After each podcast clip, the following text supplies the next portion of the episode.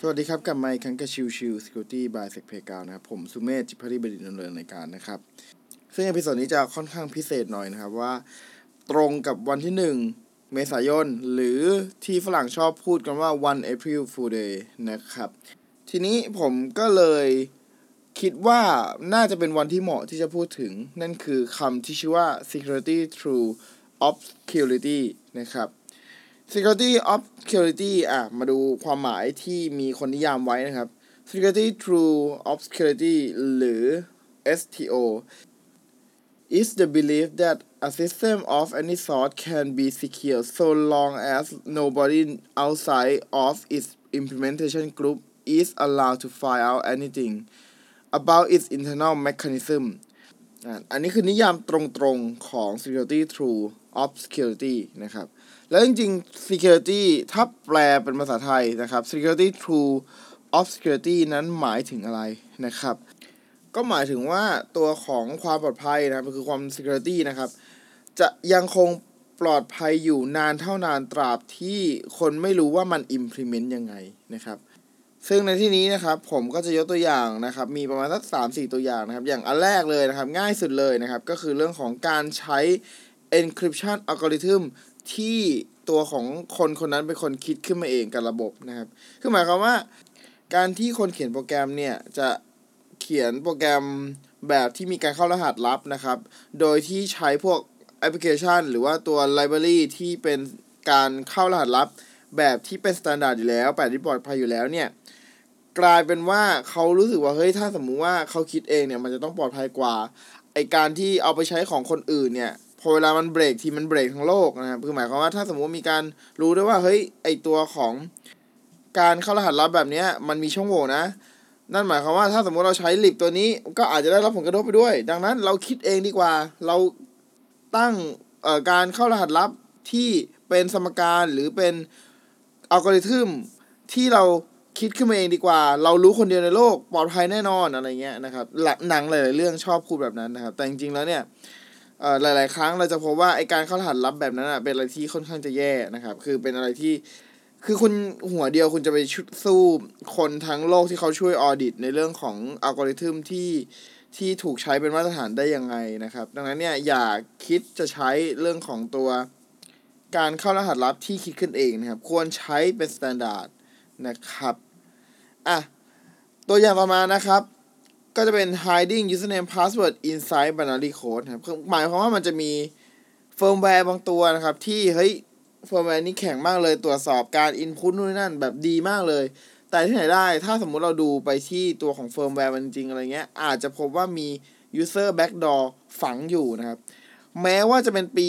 2021 แล้วเองก็ตาม ไอ้ปัญหาเนี้ยไอ้การซ่อน username password ไว้เป็น backdoor user เนี่ยก็ยังคงมีอยู่ในเฟิร์มแวร์บางตัวใน IoT device ต่างๆนะครับ ซึ่งแน่นอนว่า ใครจะไปรู้ล่ะนะครับ ใครจะไปรู้ว่าไอคน implement อะ implement ยังไงนะครับ มีคนไปฝังตัว username password ไว้หรือเปล่านะครับ ซึ่งแน่นอนว่าณปัจจุบันนี้จริงๆแล้วเนี่ยมันก็มีวิธีในการที่จะรู้ได้ก็คือเรื่องของการทำ reverse engineer นะครับหรือว่าการตรวจสอบตัวของเฟิร์มแวร์ต่างๆอะไรเงี้ยนะครับถ้าสมมุติว่าเราตรวจสอบไปแล้วไปเจอตัวของ username password ฝังไว้ มันก็จะทำให้เราสามารถล็อกอินเข้าตัวระบบได้โดยง่ายนะครับ อีกตัวอย่างหนึ่งนะครับ ซึ่งก็เคยเจอบ่อยเหลือเกินนะครับก็คือ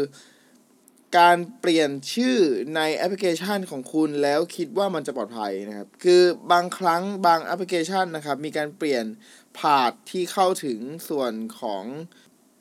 Administrative Panel นะครับ คือพวก Panel ในการต่างๆ ในการควบคุมเครื่องในการควบคุมตัวของแอปพลิเคชันอะไรเงี้ยครับ โดยปกติอาจจะใช้คำว่าแอดมินแต่ว่าพอ ป้องกันพยายามจะป้องกันให้คนแบบเฮ้ยเข้าถึงตัวผ่าดแอดมินน้อยลงอะไรเงี้ยคือให้เข้าเฉพาะแค่คนที่มีสิทธิ์ที่ควรจะเป็นเท่านั้นอะไรเงี้ยก็เปลี่ยนคำว่าแอดมินกลายเป็น underscore admin อย่างเงี้ยหรือว่าเอ่อตัวของ panel ก็กลายเป็น underscore panel หรือเป็นแบบ panel แล้วก็ s หรืออะไรเงี้ยนะครับก็จริงๆแล้วเนี่ยไอ้แบบเนี้ยมันก็อาจจะซ่อนได้ในระดับหนึ่งหรือว่าอาจจะเจอช้าลงถ้ามองนะครับแต่ว่า ไม่ช้าก็เร็วเจอแน่นอนนะครับ อีกตัวอย่างหนึ่งนะครับที่จะพูดถึงก็คือเรื่องของการเปลี่ยนพอร์ตของservice นะครับ คือบางครั้งเนี่ย ตัวของแอปพลิเคชัน มันทำงานอยู่พอร์ตพอร์ตหนึ่งอยู่ตัวอย่างเช่น Secure Shell ก็ได้เป็นยี่สิบสองพอร์ตยี่สิบสองเนี่ยครับ แต่ว่าเฮ้ยเราต้องทำให้ระบบมันแข็งแกร่งสิ เราต้องทำให้ระบบมันดีมากขึ้น งั้นเราเปลี่ยนพอร์ตแล้วกัน พอร์ตยี่สิบสองเนี่ย เป็นพอร์ตยี่ยี่สิบเก้าแทนอะไรเงี้ย แต่ username password ยังใช้ weak อยู่ อะไรอย่างเงี้ยนะครับ ไอสิ่งแบบเนี้ยก็ยังเป็น security through obscurity เช่นเดียวกัน คือหมายความว่า เวลาที่ตัวของ attacker เนี่ยโจมตีเนี่ย เอ้ย โดยปกติบอทเนี่ยมันจะโจมตีที่พอร์ตยี่สิบสองถูกไหมครับ แต่ว่าพอเราย้ายพอร์ตไปพอร์ตอื่นเนี่ย มันอาจไม่เจอ แต่ถ้าสมมติมีคนสแกนพอร์ตแบบหนึ่งถึงหกห้าสามห้าอะไรเงี้ย แล้วไปเจอพอร์ตยี่สิบเก้าว่าเปิดเป็น secure shell อยู่ เขาก็อาจจะ brute force ต่อ ซึ่งถ้าสมมติเราตั้ง password ง่าย ก็จะทำให้สามารถถูกโจมตีแล้วก็ล็อกอินเข้าสู่ระบบได้อะไรแบบนั้นนะครับ อันนี้ก็เป็น security true of security เช่นเดียวกันนะครับ อะนะครับ ไอจากตัวอย่างทั้งหมดที่ผ่านมานะครับ จะเห็นว่า security true of security เนี่ย จะเป็นความหมายตรงๆเลยก็คือ ถ้าตราบใดที่ยังไม่รู้ว่าไอตัวการ implementation เนี่ยทำยังไงเนี่ย แสดงว่าไม่ว่าเราจะทำห่วยแค่ไหนอะเราก็ยังจะรอดอยู่อะไรประมาณนั้นนะครับ ซึ่งเอาจริงๆ อย่างที่ผมบอกไปตั้งแต่ต้นครับว่า ถ้าเป็นไปได้ควรใช้ standard library หรือ standard ในการทำ hardening ดีกว่านะครับ อย่าทำมองเป็นแค่ว่า ถ้าสมมุติว่าการเปลี่ยนพอร์ต การเปลี่ยนชื่อเป็น underscore อร์อะไรเงี้ยแล้วคิดว่าจะช่วยเนี่ยมันมันค่อนข้างจะเป็นไปได้ยากนะครับ คือผมเชื่อว่ามันมี attacker ที่พยายามจะลองอะไรแบบนี้แน่ๆนะครับ ดังนั้นเนี่ย ก็สำหรับ April Fool Day นะครับ ก็พยายามจะฝากคำอะไรที่ดูแล้วแบบ เออ มันสื่อหรือว่ามันอาจจะคล้ายๆ April Fool Day อย่างเงี้ยครับ ก็เป็นไปได้เหมือนกันนะครับ